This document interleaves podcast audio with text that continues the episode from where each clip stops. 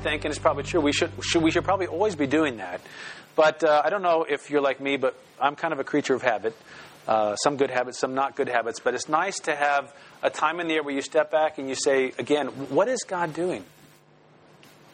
What, what is happening? What, what, is, what has begun? What's in process? Where is it going? Um, what will the end be?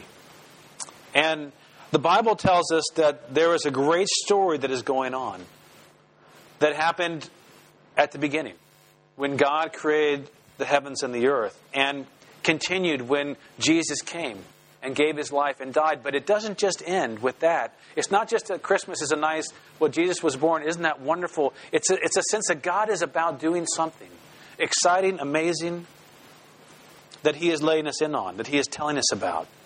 And so today, Jonathan read from one of those passages in Isaiah, which, which is further back than Christ, but looks forward to what God's doing. But it's bigger than what God is doing through Jesus Christ, although it includes that.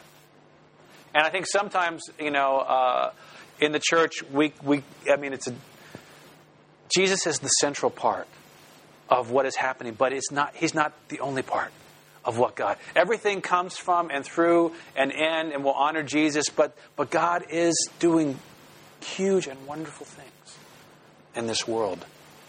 And part of this passage at the beginning is Isaiah receiving a vision from God. And actually, it, the, the version that I and Jonathan have is, is, is good, but it kind of translates something so that you miss it. it. It basically says something like this The word of the Lord came to me, and I saw. It's, it's a strange kind of thing. God's word came, I heard, but that hearing was so powerful, so vivid, that it created an image a picture in the mind of Isaiah in which now he shares and he talks about. Have you ever had that happen to you? Have you ever heard a story?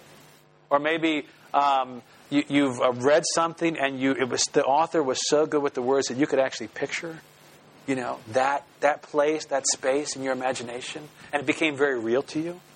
Um, there's a, there's a uh, one such story for me um, is, is from Flannery O'Connor's uh, story called Revelation. I don't know if you've ever read Flannery O'Connor. If not, you should.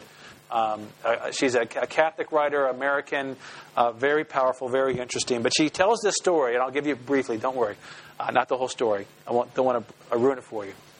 But she talks about this story about it's in the deep south, and it's during a time where there's a lot of racism. And this white woman walks in with her husband to the doctor, and there's some other people in the room. There's a, a very well dressed woman. There's uh, what she calls white trash, which means a poorer white person, um, a girl with uh, um, a young teenager with acne, and, and the woman starts to talk uh, with the with the more upright and uh, put together woman, the richer woman, uh, about uh, that you know about blacks and about. and about the poor white trash and all these things, and she's saying all these things out. She's incredibly rude in what she's doing, but she feels very upright about what she's saying. Of course, she knows the truth. And as this goes on and you read the story, you start to cringe. You start to go, oh my, this is awful. This is wrong. And, and this uh, teenager with the acne, who's kind of fat, gets up and throws her book at the woman and jumps across the room and starts to strangle her. It's very powerful and and the the groom slowly you know pulls this this girl off of this lady, and the lady's completely shaken and doesn't know what's going on and can't believe that this has happened and leaves and. And later that day, the scene picks up. She's in her garden and she's talking to God because she's a very religious person. She goes to church all the time. And she's very angry with God, very angry. She did not deserve to be treated this way because of the things she's done in church and the way she's acted. And, and, and you can just feel the self righteousness of this woman. And then God gives her a vision. And it's a vision of, of this trail going from earth to heaven. And it's the heavenly trail. And, and, and in the vision, the, the, the, the blacks, as they, you know, she uses a much more derogatory term, but as the blacks are in the front and they're praising God and they're full of celebration and they're going, but they're in front of her. And then there's the white trash, the poor white people, and they're celebrating and they're going in front of her, and, and she's at the back of the, she, her people, her kind, they're at the back of the line. It's a vivid sense of you think you're first, you think you're the best, you'll be last in the kingdom. But for me, that, that is a vision. As I read that story and as I heard that story, that image will never leave my mind a sense of the reality that our righteousness here, our thoughts that we're so right, is so wrong in heaven. That's not the way it is. Isaiah wants to give us a vision like that. He, he has a vision that God's given. He wants us to have a vision that we don't forget about, we don't lose. And Advent is our time to step back and to listen again to that vision and to remember what God is doing and to live in harmony with it. This Sunday is about hope. It's about what God is doing and our looking to and living in light of that hope that is coming.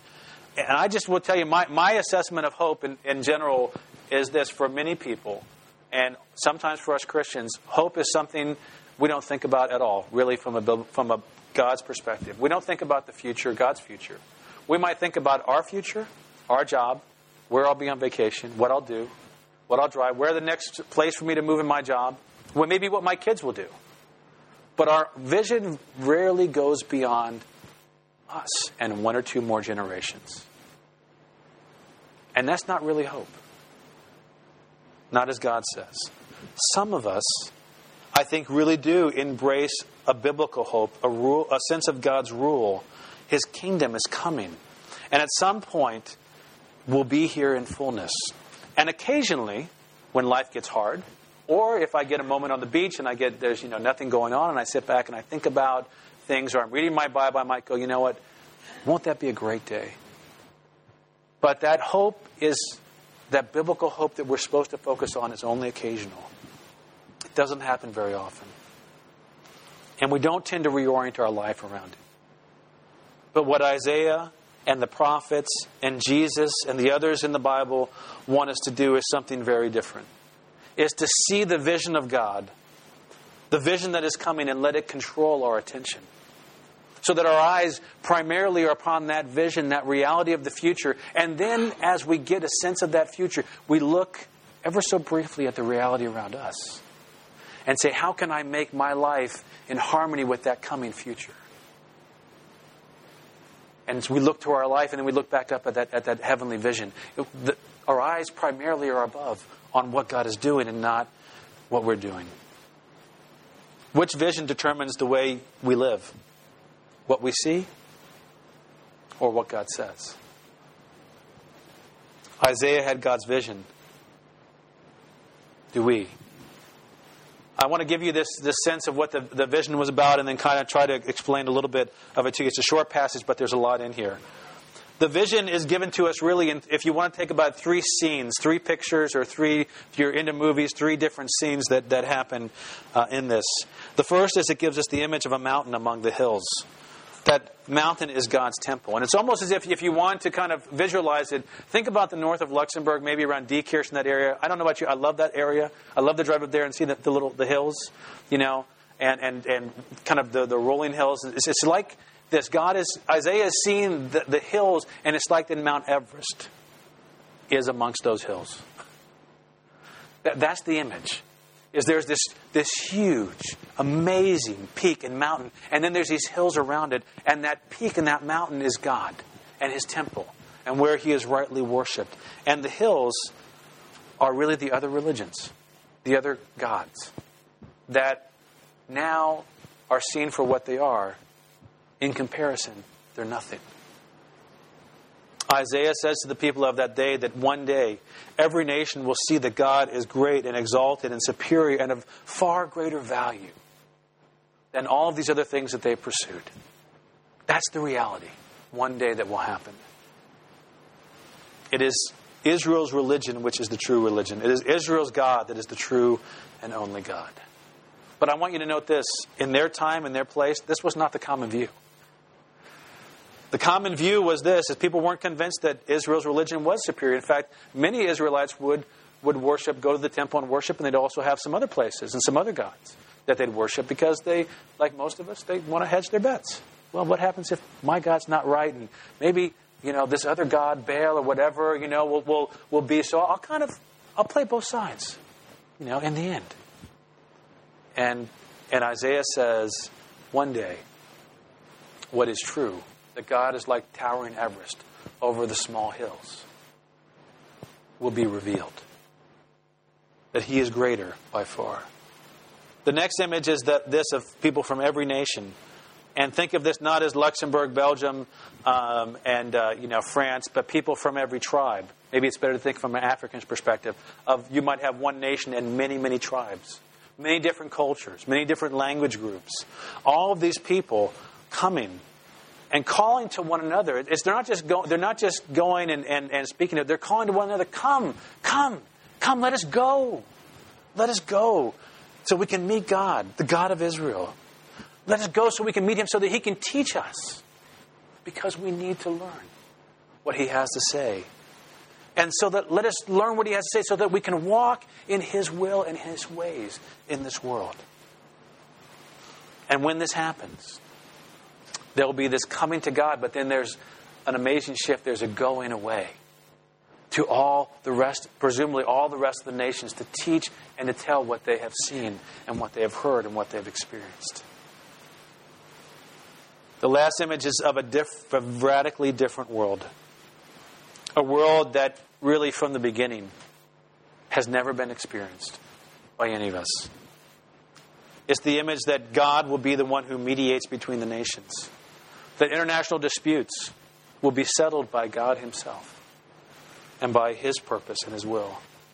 That people will take the weapons that they made, the millions and billions and billions, trillions that we put into weapons in our day,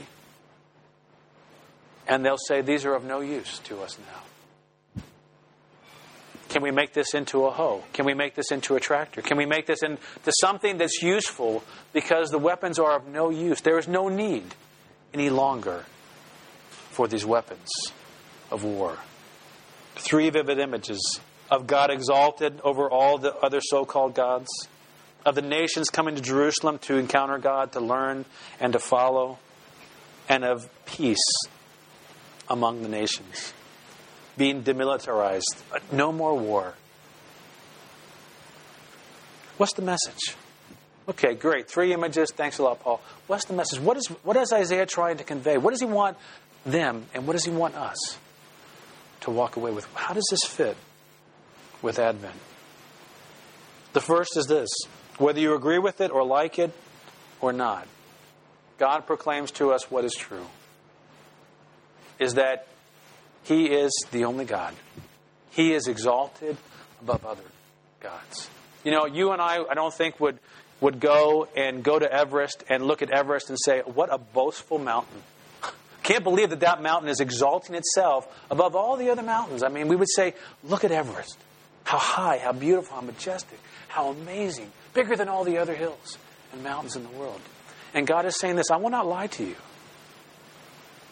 I will tell you what is true that I am exalted. And to lie to you is to hurt you. I am the only God. Sure, you can run after other gods, and sure, people make other gods, and, and of course, there are things in religions which are true, but there is one God. And I am Him. And to invite you and to tell you different is to harm you. And I will not do that to you. God does not excuse Himself for being great. He tells us that He is great so that we might benefit from His greatness. The second image is critical for us to understand. You know, these aren't people that are just coming to a seminar on how to, how to you know, be a better person, you know, how to, how to work harder, how to get more money, how to get to the next place. These are people who are coming to be taught by God. They want to come and sit under God and say, Teach us, help us to learn. We want to know your ways. Help us to understand your plans, how life is to be lived. What, God, what do you do? What's your part? God's, what, what is our part? How, what, how do we live in this world in a way that honors you and reflects you and lives with you? It's interesting, the Hebrew word to learn is the same, or to teach is the same word to learn. It means that when he says, if you teach, you teach such a way that people learn. They want to learn how to live, how to do. And if we haven't we're not doing, then we haven't learned. We can have a degree, but we haven't learned. Because learning is all about actions. The key to this image, which I think is so challenging for us, is this is if we do not leave and if they do not leave their own self, sense of self sufficiency, that I can take care of myself, that all that I have and all that I really need I have within me or those close to me, we will not go to God and learn. If we are full of ourselves, we will not leave and say, God, teach me. Help me to know what you want me to do. And yet, these people from all nations of the world have realized they need God. And they have turned away from their own sense of, I can do it alone, to their sense of, I need God to learn to do it. And they have embraced God and His ways. And then they have committed themselves to walking in God's path, to living out life in a way that reflects what God says, what He's like. In a word, and to us, to be honest, an offensive word, but to them it's a joyful word they submit themselves to God. Now, I don't know about you, but did the hair just go back on the top of your neck when I said submit? you know, sometimes for us, that word submit, it, it's a bit of a terrifying word. And yet, for these people, submitting to God was a joy, it was a privilege, it was, it was an honor. Think about what we get for all of our independence and self sufficiency. We get war, we get manipulative, manipulative religion. We get injustice. We get power conflicts of people trying to get above each other and in the process stabbing other people in the back. All of these things are exposed in Isaiah chapter 1, and, and Isaiah says, See, this is when you live differently than what God says, this is what happens, and this will destroy you. And this is why God is angry at the way that you live. But one day, Isaiah tells us, that world will fade because people will know God. They will have learned from God and they will, they will have joy in walking in God's ways and doing what He wants. They will submit themselves to God. Not as robots, not out of fear, but in relationship and in love for God. Maybe the most unbelievable part of this third vision is that here is God solving all of the international political disputes. And our world is full of them, isn't it? Now? But God is the one who mediates those disputes. God is the one who makes things right. How is that possible? It's only possible when the nations will ultimately submit themselves to God. They won't do it, I don't think, because they're forced. They will do it because the splendor and the beauty and the nature of God will be seen for what it is. And they'll, they'll say this I no longer have to supply my own needs because God promises to meet my needs. I don't have to protect my people because God has promised that He will protect the people. I don't have to judge how to meet my needs because God will take care of that. And you know what? When you and I are always thinking about myself and, and what I can do and how I need to get what I get, you know what we usually say? Well, I need what I need and, and you need what you need too, but it might be a little bit less than what I need, but that's okay. It's enough for you. And then they go, I don't like that. You know? I'm, I'm going to get some of yours, and next thing you know, what do you have? You have a conflict. You know, peace, peace in our world is what? It, it, it's short lived, isn't it? And oftentimes it's superficial, right under the surface is anger and bitterness and war. But that day will change. When the people of the world recognize God as the source of all good, that our needs and our destiny can be submitted to His wisdom and His judgment and His ability to do all things well, when that day happens. And as people learn God's ways and learn to live in them, they'll be able to experience what the Bible calls the shalom of God, the peace. And that peace is physical, it's spiritual, it's relational, it's every part of, of your soul being at rest. The tension goes away because I no longer have to protect myself or prove myself or provide for myself. The peace of God is there. And then we will joyfully submit our needs to God rather than trying to satisfy them ourselves by force. Why? Because we know He will do so, a, such, so much better job than we ever could. And so we'll, we'll relax and submit. When will these principles be applied by the nations? When this happens, peace will prevail. We don't know when, but we know that day is coming. But until the nations come to God and are taught by Him and walk in His, in his ways, that peace will not last. Is this just a dream? Is this just a nice kind of pie in the sky story and say, well, that would be nice, but we're, come on, we're modern, realistic people. This, this won't happen. Can I suggest to you that's already been happening in small ways? It's not done, it's not here. But if you think about this passage, when Jesus came over 2,000 years ago, people came to him and he was God. And they learned and they listened and their lives were transformed. Not perfect, but transformed. And they lived as people who submitted themselves to God. And when they didn't, they confessed to God and when necessary to others. On the day of Pentecost, people from many nations heard and were taught about God's ways and were transformed. And since that day, the Word of God has been going out to all nations of the world. You see, the vision of Isaiah is, coming true, but it just didn't pop up there and happen. It's slowly happening at the right time in the right way as God desires. Jesus' coming was a critical moment in God's vision given to Isaiah to come true. But if we stop at the birth of Jesus and even at his death and resurrection, we miss so much more of what's going to come. God being exalted, people streaming to hear, to listen, to know, to follow, to submit. And from warfare leaving us and peace coming. What do we do with this vision? Is it just a nice sermon we tuck away? Or maybe not so nice sermon we tuck away? Say, that's nice. But that's not my real life.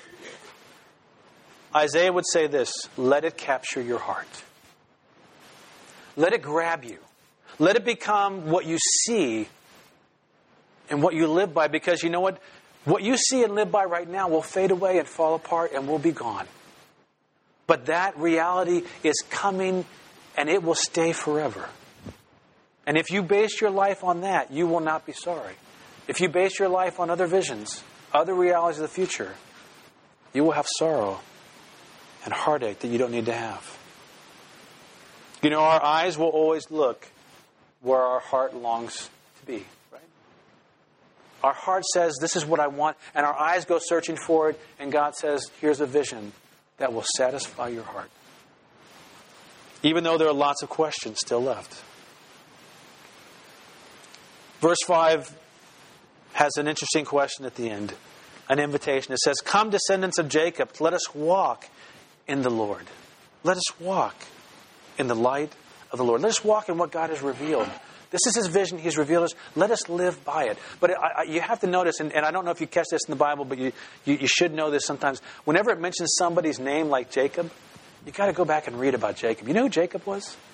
He was a deceptive son. He stole his brother's birthright. He, he, he manipulated. He, he didn't follow God. And yet, through his life, he had an encounter with God that changed him. And, and guess what?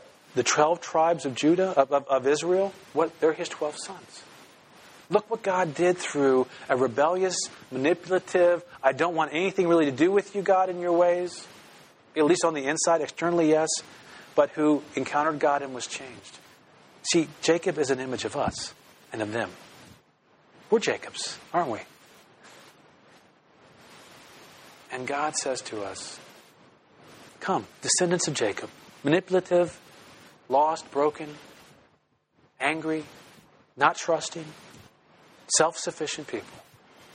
Come to me and live in light of what I said. Come to me and learn.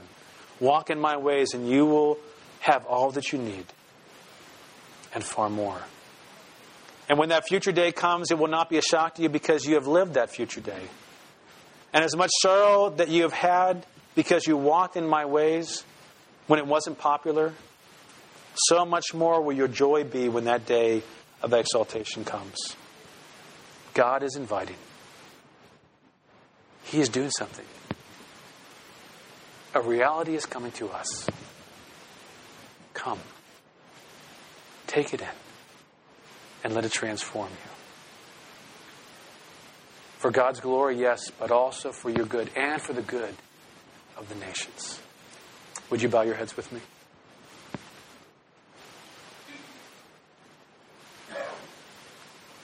Father, we come before you as people that so often have our hopes on so many small and insignificant things. And yet they seem so important and so powerful and so so important to us. Lord, we ask that you would help us to lift our eyes away from the things that we see around us and even those that we love so that we can look up and see the glory of who you are see the future that will come, and see the peace, the life that will come when that day is finished. Lord, help us today to live this way, to encourage one another to set our eyes above. And Lord, meet us so that we might know your peace, even in the midst of a world that is not yet right. Thank you that Jesus came and started this vision to come true. Help us to respond to you and submit so that that vision might continue. We ask this in Jesus' name. Amen.